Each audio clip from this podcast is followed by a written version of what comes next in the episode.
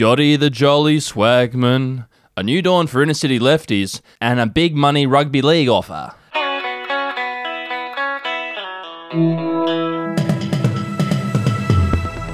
Hello, it's Tuesday, the 23rd of February. This is the Betoota Advocates Daily News Bulletin. My name's Ronald Hussey. And Errol Parker here, filling in for Clancy Overell, who had a big spill on a lime scooter in Brisbane on the weekend. We were down there to watch the Broncos trial match.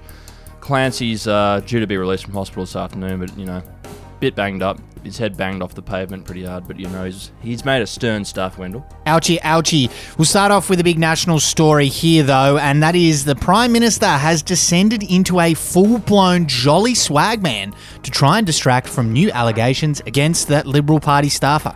It certainly was quite a sight, Wendell, with more women coming forward in regards to the alleged rapist who used to work as a staffer in his government. The Prime Minister decided to really turn it on for the brand spanking new COVID jab.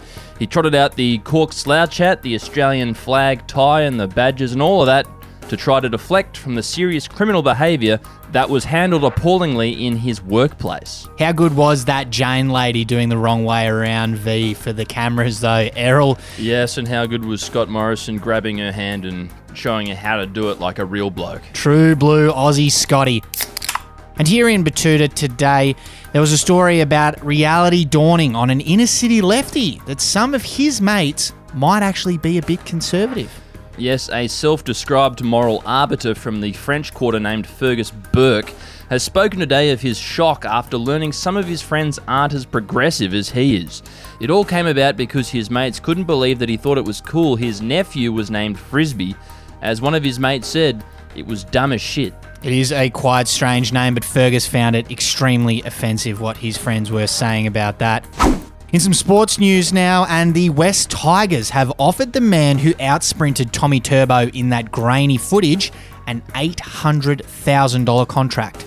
Yes, if you've been living under a rock in places like Victoria, South Australia, the far west, you might not have heard that Manly fullback Tom Trbojevic has done his hammy and will miss the start of the NRL season. It was initially blamed on a shower mishap, but some grainy footage of what looks like Tommy Turbo having a race and sounds like this has emerged.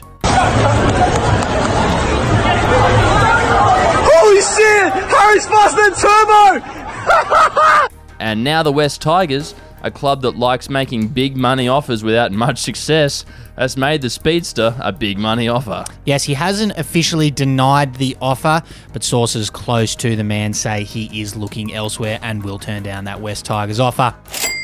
Our quote of the day today comes from Jasmine Harrison, the now youngest woman to row solo across the Atlantic Ocean. She's a teacher from Thirsk in England who completed the trip in 70 days and when asked about her diet said, I think I ate 40 kilos of chocolate. Jeez, 40 kilos. That just sounds like a Tuesday night for Clancy uh, in front of the idiot box watching MAFS.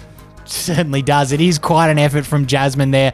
I'm sure 70 days worth of rowing probably uh, offset that 40 kilos of chocolate.